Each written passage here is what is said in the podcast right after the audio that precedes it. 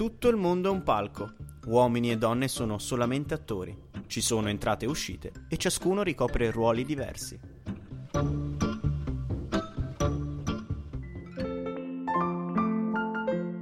A porte chiuse, in francese Huis clos, è un'opera teatrale del 1944 di Jean-Paul Sartre. Il dramma ha unità di luogo, di tempo e di azione e soltanto quattro personaggi. Il dramma inizia con il valletto che introduce in una stanza un uomo chiamato Garsen. La stanza non ha né finestre né specchi e si capisce presto che è un luogo dell'inferno. Garsen viene raggiunto da due donne, Inès ed Estelle. Tutti si aspettano di essere torturati, ma nessun altro entra nella stanza. Pian piano i personaggi comprendono di essere lì per torturarsi a vicenda, cosa che nonostante ne siano consapevoli fanno gli uni tormentando gli altri con domande e commenti sulla loro vita precedente, sui delitti, le miserie, i desideri e le passioni. I personaggi sono in grado di vedere ciò che accade sulla Terra nella misura in cui ciò riguarda ancora loro, ma mano a mano la connessione si fa più labile e le visioni scompaiono, lasciandoli da soli con loro stessi e gli altri due. Verso la fine del dramma Garsen scopre che la porta è sempre rimasta aperta, ma né lui né Inès né Estelle sono ormai in grado di lasciare la stanza perché imprigionati nella rete di rapporti che hanno creato.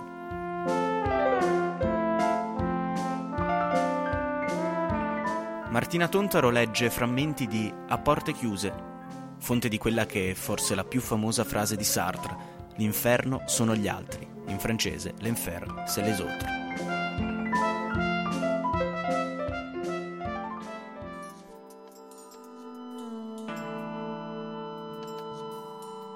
E io che me ne faccio?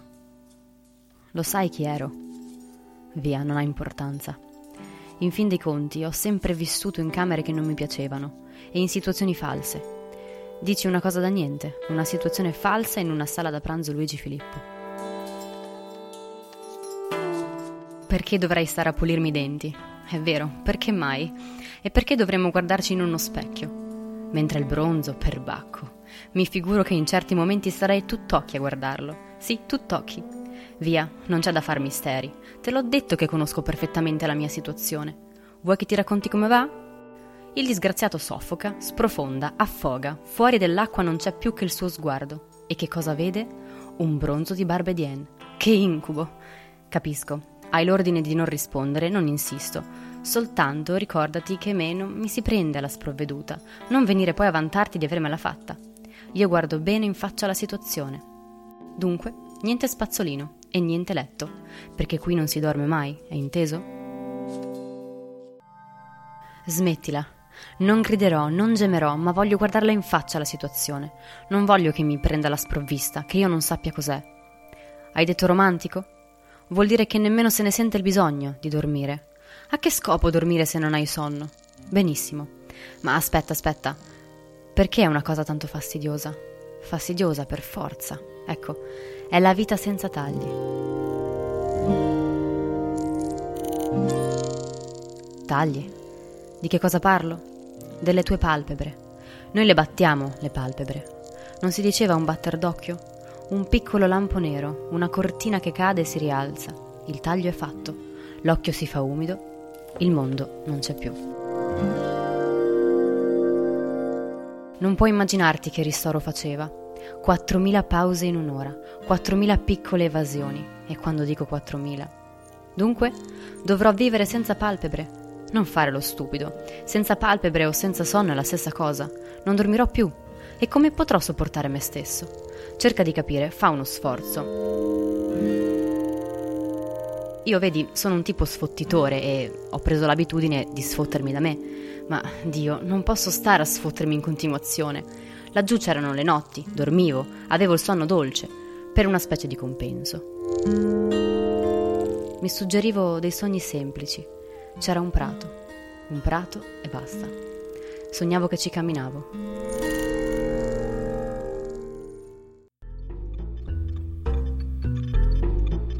Io il boia?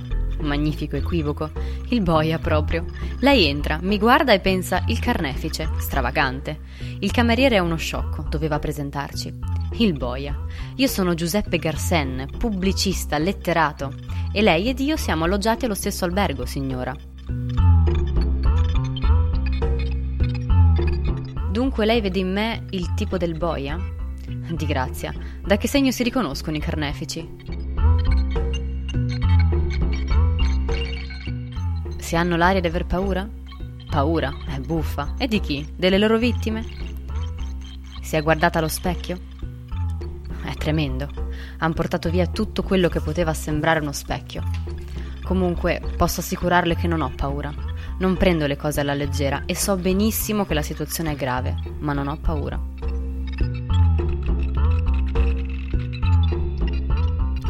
Capisco che la mia presenza le dà noia e per conto mio anch'io preferirei rimanere solo. Mi occorre riordinare un po' la mia vita e ho bisogno di raccoglimento. Ma sono certo che ci potremo adattare. Io non parlo, non mi muovo, non sono rumoroso, ma se permette un consiglio, dovremo mantenere tra noi una cortesia estrema. Sarà la miglior difesa. Chi ho lasciato laggiù? Mia moglie. È venuta alla caserma, ci viene tutti i giorni. Non l'hanno lasciata entrare. Guarda tra le sbarre del cancello. Non sa ancora che sono assente, ma lo sospetta. Ora se ne va. È tutta in nero. Meglio, così non dovrà farsi un altro vestito. Non piange, non piangeva mai. C'è un bel sole. Lei se ne va tutta nera per la via deserta, con quei suoi grandi occhi da vittima. Ah, mi dà sui nervi.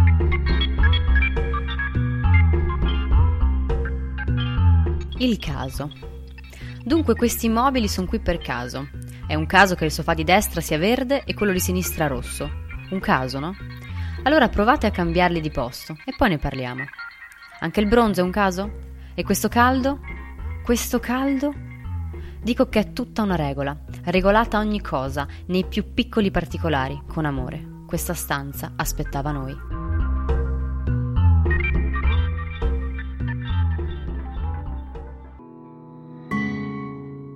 Perché mi hanno mandata qua? Non lo so, non ne so niente. Mi domando perfino se non è stato uno sbaglio. E non sorrida lei. Pensi quanta gente si assenta ogni giorno. Vengono qui a migliaia e non trovano che dei subalterni, impiegati ignoranti. Come volete che non accadano sbagli? E non sorridete. E lei dica qualche cosa. Se hanno sbagliato per me, può darsi che abbiano sbagliato anche per lei e anche per lei. Non è meglio credere che siamo qui per uno sbaglio? Che vuol sapere di più? Non ho niente da nascondere. Ero orfana e povera, allevavo il mio fratello minore. Un vecchio amico di mio padre ha chiesto la mia mano. Era ricco, buono, e quindi ho accettato. Che altro avreste fatto al mio posto? Mio fratello era malato, gli occorrevano grandi cure. Ho vissuto con mio marito per sei anni senza una nuvola. Due anni fa ho incontrato colui che dovevo amare. Ci siamo riconosciuti subito. Voleva che partissi con lui, però ho rifiutato. Poi la polmonite. Non c'è altro. Forse a seguire certe teorie si potrebbe rimproverarmi di essermi sacrificata a un vecchio. Crede che sia una colpa?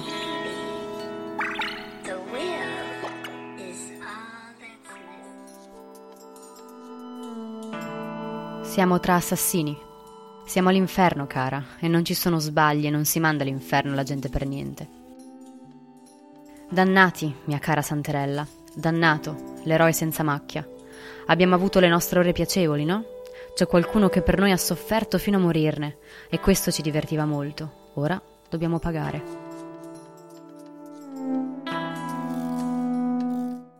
Guardate che cosa semplice, insipida, come una rapa. Non c'è tortura fisica, va bene? Eppure siamo all'inferno e nessun altro deve arrivare qui. Nessuno fino alla fine soli noi tre, insieme. È così? In conclusione chi ci manca? Manca il boia. Insomma, hanno realizzato un'economia di personale. Ecco tutto. Sono gli stessi clienti a fare il servizio, come nelle mense cooperative.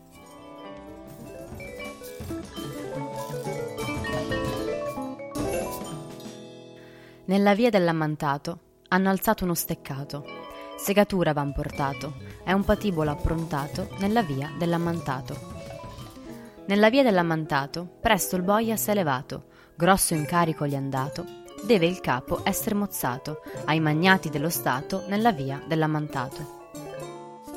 Nella via dell'ammantato vengon dame di casato, col bellissimo apparato, ma il loro capo hanno obliato, che dal collo rotolato, quando a loro fu tagliato nella via dell'ammantato.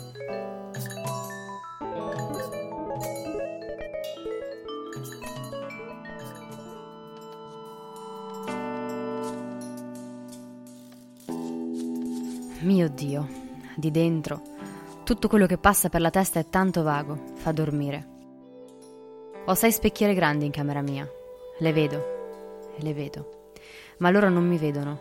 Riflettono la poltrona, il tappeto, la finestra, come vuoto, uno specchio dove io non sono. Quando conversavo, mi disponevo in modo da potermi vedere in una di quelle. Parlavo, mi vedevo parlare, mi vedevo come gli altri mi vedevano. Questo mi teneva sveglia. Il mio rossetto. Sono certa che me lo son dato di traverso. Insomma, non potrò mica stare senza specchio per tutta l'eternità. Dimenticare? Che sciocchezza. Io vi sento fin nelle mie ossa. Il vostro silenzio dentro le mie orecchie urla. Potete inchiodarvi la bocca, potete tagliarvi la lingua e con questo vi impedirete di esistere? Fermerete in voi il pensiero? Io lo sento, fa tic tac, come una sveglia, e so che voi sentite il mio. Avete un bel rannicchiarvi sui vostri divani, siete dappertutto. I suoni mi arrivano sudici perché voi li avete sentiti al passaggio. Ma avete rubato perfino il mio volto. Voi lo conoscete e io no. E lei? Lei? Lei me l'ha rubata. Se fossimo sole, crede che avrebbe il coraggio di trattarmi come fa? No. Si tolga le mani dal volto, non la lascerò in pace, sarebbe troppo comodo. Lei resterebbe là, insensibile, immerso in se stesso come un Buddha. Io terrei gli occhi chiusi e sentirei Estella dedicarle tutti i suoni della sua vita, fino al fruscio della sua veste, e mandarle sorrisi che lei non vede. No, non mi va. Io voglio scegliermelo da me il mio inferno, voglio guardarvi ad occhi spalancati e lottare a viso scoperto.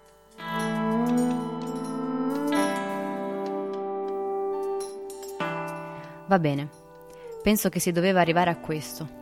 Ci hanno manovrati come bambini. Se mi avessero messo con degli uomini, gli uomini stanno star zitti, ma non bisogna chiedere troppo. Dunque, piccola, ti piaccio? Dice che mi addocchiavi? Via, mettiamoci a nostro agio. Mi piacevano molto le donne, sai? E io piacevo molto a loro. Dunque mettiti a tuo agio, non abbiamo più niente da perdere. Perché tante cortesie, cerimonie? Su, tra noi. Tra poco saremo tutti nudi come vermi.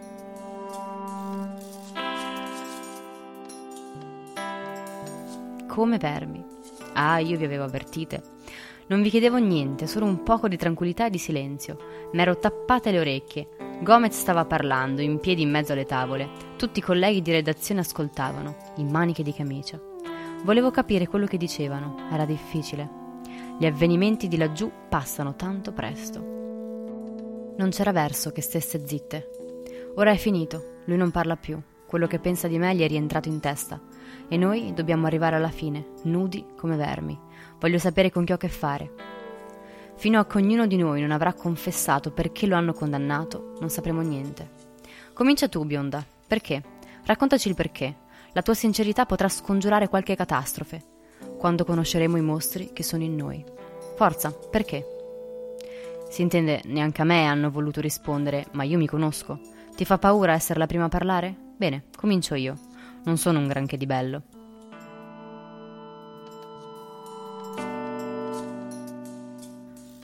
Non parlate mai di questa cosa. Sono qui perché ho seviziato mia moglie.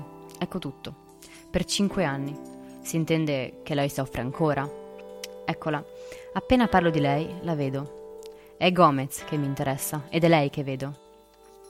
Dov'è Gomez? Per cinque anni. Ecco, le hanno restituito i miei vestiti. Sta seduta presso la finestra e si è messa la mia giacca sulle ginocchia. La giacca ha dodici buchi. Il sangue sembra ruggine. Gli orli dei buchi sono rossi. È un pezzo da museo, una giacca storica. E io l'ho portata. Piangerai? Finirai col piangere? Tornavo a casa ubriaco marcio, puzzavo di vino e di femmina. Lei mi aveva aspettato tutta la notte e non piangeva. Non un rimprovero, si intende solo i suoi occhi, i suoi grandi occhi. Non rimpiango niente, pagherò, ma non rimpiango niente. Fuori nevica. ma ti deciderai a piangere. È una donna che ha la vocazione del martirio. L'ho fatta soffrire perché era facile. Bastava una parola per farla cambiare di colore. Era una sensitiva. Io sono litigioso. Aspettavo, continuavo ad aspettare. Niente, non una lacrima, non un rimprovero. L'avevo trovata in mezzo ad una strada, lo capite? Ora lei passa la mano sulla giacca, senza guardarla. Le sue dita cercano i buchi al tasto. Che cosa aspetti? Che cosa speri? Ti dico che non ho rimpianti. Lasciatemelo dire, mi ammirava troppo. Lo capite questo?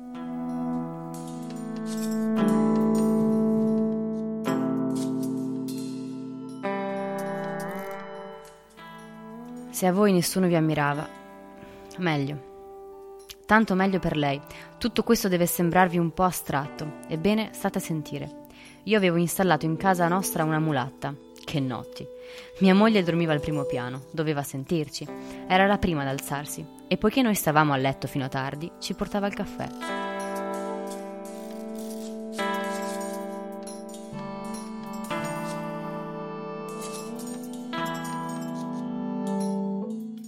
Io fetente? Sì, il benamato fetente. Ecco il momento. Qui c'è il bronzo e io mi rendo conto che sono nell'inferno. Vi dico che tutto era previsto. Avevano previsto che mi sarei fermato davanti a questo caminetto, a premere con la mano questo bronzo, con tutti questi sguardi fissi su di me. Tutti questi sguardi che mi divorano. Oh, siete soltanto due? Vi credevo molti di più.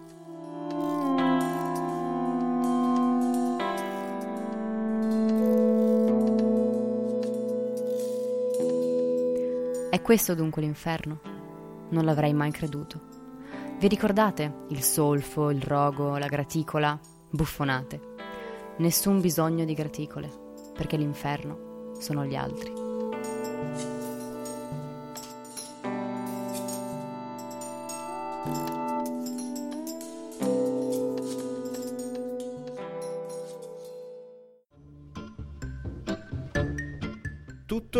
Un palco Uomini e donne sono solamente attori. Ci sono entrate e uscite e ciascuno ricopre ruoli diversi.